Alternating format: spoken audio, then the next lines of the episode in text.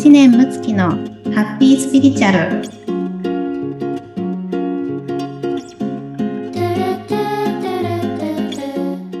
村玉さんこんにちは。みちゃんこんにちは。今週もハッピースピリチュアルよろしくお願いします。よろしくお願いしますあの今日はですね、ちょっと私、質問がありまして、はい、嬉しいです。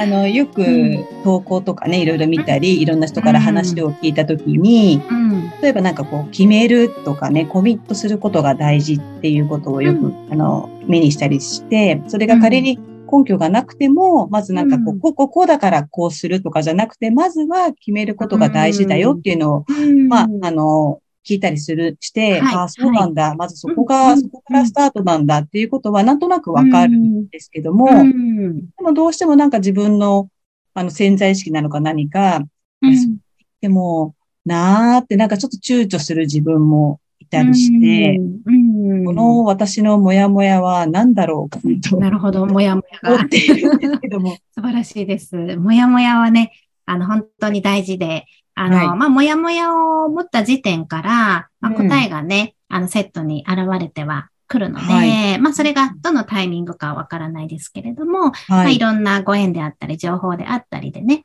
あの、やっぱりその、こう、自分が投げた質問は、あの、それをちゃんとこう受け取ろうと思えば、あの、答えはね、必ず来ますから、はい、うんぜひね、あの、そのこう感覚は大事にしていただきたいなっていうのが、まずね、あるんですけれども、はい。はい、で、えっ、ー、と、この何の根拠もなく、まあ、決めることが大事だよってお話なんですけれど、うん、これちょっと二分解、まずしてほしいんですね。はい、で、はい。はい。まず、法則として、うん、確かにコミットメントですね、決めるっていうことをすると、うんうん、それは、えー、今の自分とはこう全然ね、はい、何かこう達成したいことが、えー、違ったとしても叶うようにはなっている。はい、まあ、叶う可能性がある。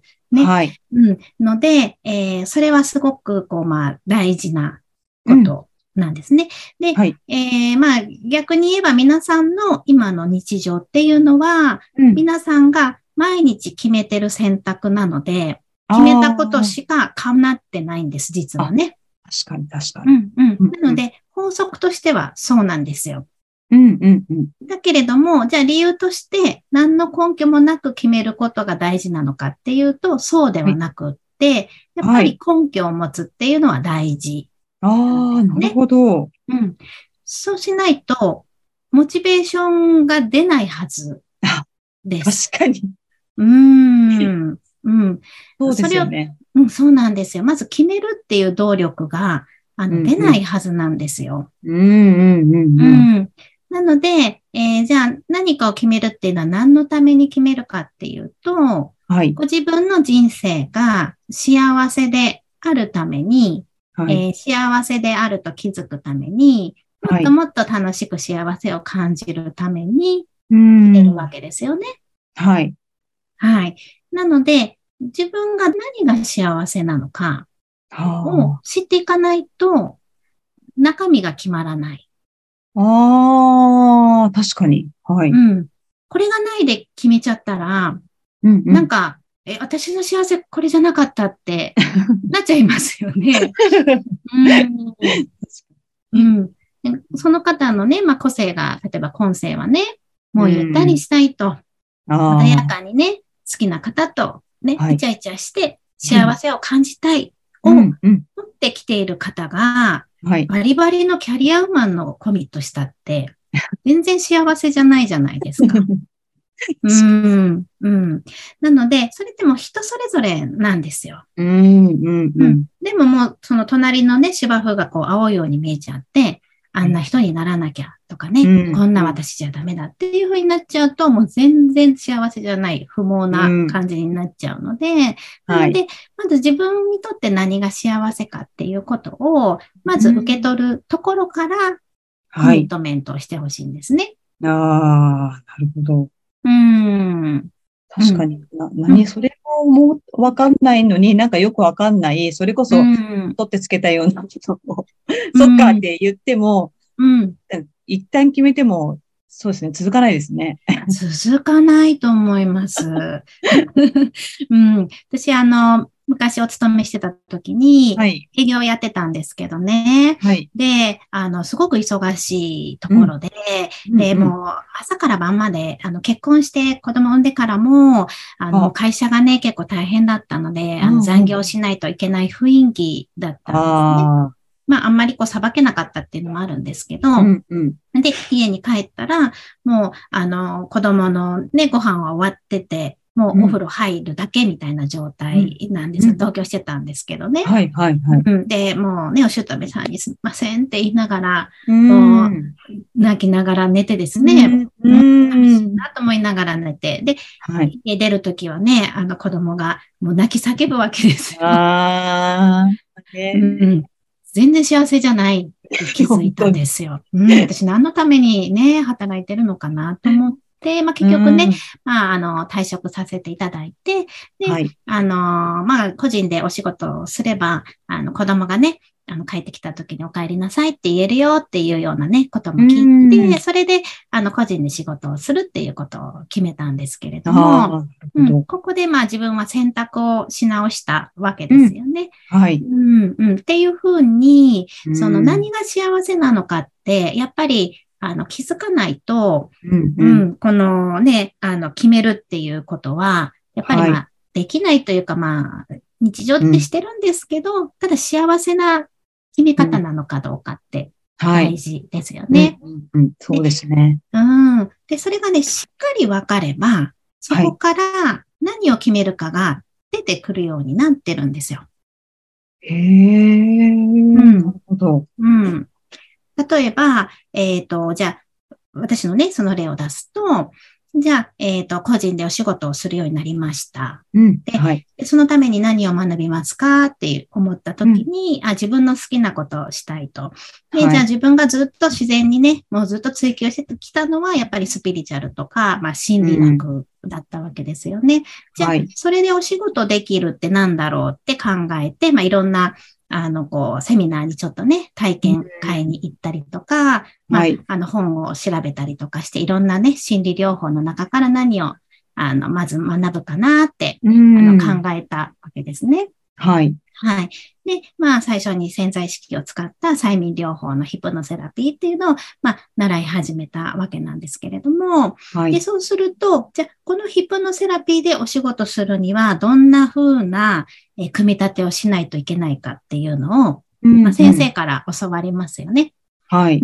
先生がどんな風にお仕事してるかとかを見たり、どんな風にしたら、あの、結果が出るかとかを見たりとか、あの、するわけですよね。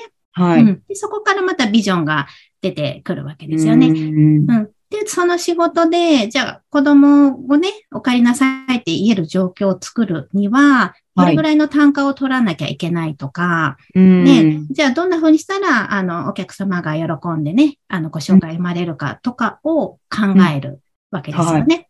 うん。で、じゃあそれをやっていったときに、あ、これだと、こう、伝えられる人数が少ないなとかこう思って、まあ、来てるのが今の私ですけれども、それで、もっとたくさんの人に伝えられるように、まあ、オンラインサロンとかね、気軽な金額でできるようにしたいなとか、えー、本出したいなとか、うん、じゃあまず発信の練習しようっていうことで、今、ポッドキャストとかね、インスタとか、あの、始めてるんですけども、じゃあ、それをするのであれば、えそこに費やす時間とか何かまとめていくものがね、あの必要なわけであって、で、費用も必要になってきますよね。全部自分がでするわけにはね、いかないので、で、そうすると外注するとか、はい、今、事務局もね、あの、作らせていただきましたけれども、うん、じゃあそれをするには、じゃあこちらの単価こうしなきゃいけないとか、えー、お客様の頃どんな風にしようとか、ね、うん、あの、じゃあもっとこう、喜んでもらうにはどうしたらいいかなとかいう風に、どんどん次のコミットメントが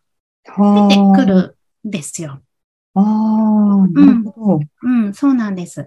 はい。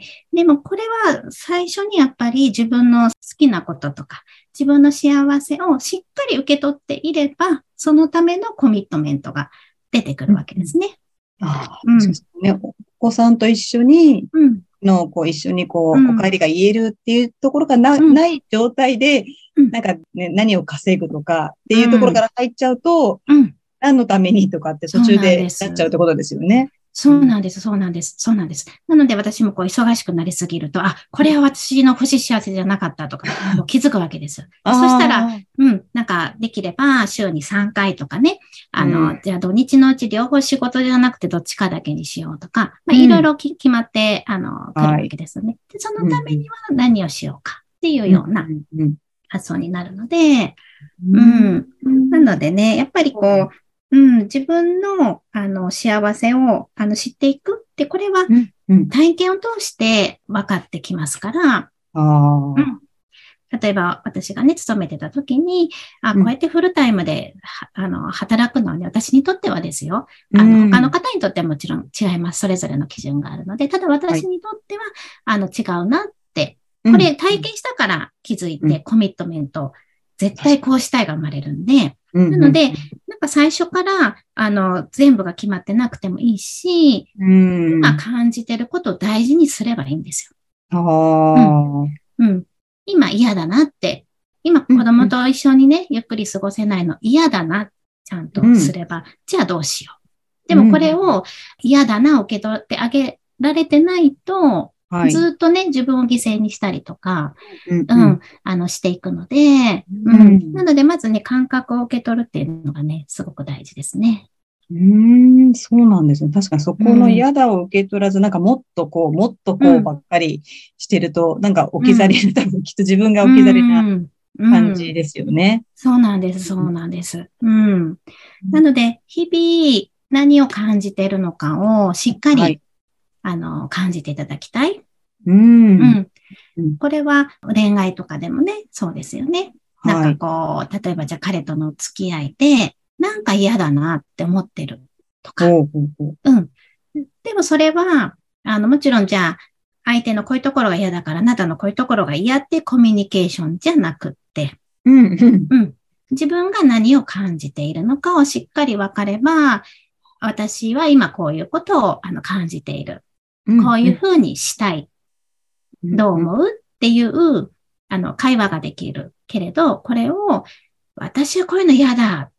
あなたのせいよとか言っちゃうと、それは違うじゃないですか。うん。でもこれって、自分の気持ちをちゃんと受け取ることができれば、相手の気持ちもね、ちゃんとあの受け取ることができるんですよ。うんうん、はい。はい。うん。確かに。そうですね。うなんです。うん。なので自分の気持ちをね、大事にする。うん。私もなんか、私は順番が逆だったんですけどね、たまたま最近、あの、旦那さんに、ちょっとこう、うん、ひどいことを、ああ、そうなんですね。暴言をちょっと吐いてしまって、そうでしたか。あの、もう、わーって、なんかちょっと久々に言っちゃったみたいな感じだったんですけど、でもその時に、うん、そこの別に相手のここが嫌だっていうことはもちろんここが引き金だったんだけど、そもそも自分の内面のここにのもやもやがあったから、そこが出てきったよねって、ちょっと順番逆だったんですけど。うん。あ、いや、でもいいんです、いいんです。いいんです、いいんです。うん。感じて、なんか、うん。こうなんかもう、あ、なんでそういう言い方するのとか、そこばっかりにやってると、多分、いつまで経ってもきっと。うん。だけど、なんか、まあ、ね、事件が起こってから、まあ、振り返るってこともあるんだなということ。うん。うん。あ、いいんです、いいんです。もう、それでね、いいんですよ。体感すれば、それがわかるので、うん、で、じゃあ次、もやもやしたときに、まあ、繰り返してもいいんですよ。繰り返してもいいんですけど、うん、まあ、可能であれば、もやもやしたり、イライラした時点で、何を感じてるんだろうって、はい、あの気づいてみればいいだけの話なんで、なので、ね、よく、あの、失敗はないよって言うじゃないですか。はいはい、うん、本当にそうなんですよね。あの気づきの連続ですし、また人間関係っていうのは、あの、コミュニケーションによって、その、またね、回復することは、あの、できるし、逆にね、あの、深まる、えー、きっかけにもなるので、うん、そこはね、全然恐れなくてね、いいと思います。うん。うん、でもまず自分の、自分がどう思うとか、そこに自分の幸せっていうことを、うん、やっぱり土台にないと何にもね、こうやっぱ始まらないっていうことですよね。うん、そうですね。うん。で、焦らずね、あの、うん、まあ、よくね、あの、こう、袋小路にね、なんか落ちりがちなね、あの、はい、方って考えすぎちゃって、その100%じゃあ幸せの項目上げて、全部埋まらないとダメみたいなね。なるほど。感じを思っちゃう。だけど、まあ、幸せっていうのももちろん、あの、その年とか、あの、環境にもよるし、なんかここをやりきったら、じゃあ次ここの幸せだなっていうケースもあるし、別にね、あの、一個ずつ見つけていったっていいじゃないですか。はい。なので、あの、こう、あんまりね、なんか頭でっかちにならずに、むしろ、一個自分の好きな幸せ見つけられたら、あ、はい、すごいダイヤモンドを見つけてしまったぐらいの、うんうん、それを喜べばいいんですよ。ああ。うん。はい。なので、例えばじゃあお仕事がね、うまくいってない状況があって大変だと思ったとしても、うん、じゃあ、なんかこう、ご主人にはすごく優しさ感じていて、はい、ご主人のことでね、ほっとするって思えてたら、これがダイヤモンドだったら、うんこっちはなんか地獄かもしれないけど、その地獄があったからこそ、このダイヤモンドの素晴らしさ見つけたわけじゃないですか。確かに。うん、うん。でまずここを受け取る。うん、うん、ここを受け取りながら、じゃあ、ここのね、今大変な状況に対して、どうしようかなって、あの、対処すればいいんですよ。うん。うん。はい。なので、のことをね、うん、受け取るってことですね。そうですね。うん、そうなんですよ。だから、あの、なんていうかな、幸せってやっぱり感度なので、はい。うん、なんか全部が、あの、もう100%幸せじゃないとダメとかじゃなくって、一個ダイヤモンド見つけたらめっちゃ幸せでも全然いいので、うん、うん、なんかそんな感じでね、あの、味わっていただいた方がいいなって思います。うん。あの一杯のかけそばみたいなもんです。ああ、なるほど、ね。一杯のかけそばみんなで、幸せじゃないですか。うん、うん、っていうようなね。はい。まあ、やっぱりなんかね、今のお話聞くと、うん、なんかこうちょっとね、こう、うん、気が、肩の荷が気が楽になりました。ああ、よかったです。よかったです。なんかね、やっぱすごいこう、すごいものっていうのを、なんかどうしても想像しがちだけど、いや、そこじゃなくていいんだっていうね。うん、そうですね。うん。はい。ありがとうございました。いえいえ、ありがとうございます。ね、皆さんも今週ぜひね、あの、ご自身の幸せ、はい、ね、何かなってぜひ考えていただいて、はい、素敵な一週間をね、お過ごしいただければいいかなと思います。はい。ありがとうございます。ありがとうございました。はい、ありがとうございます。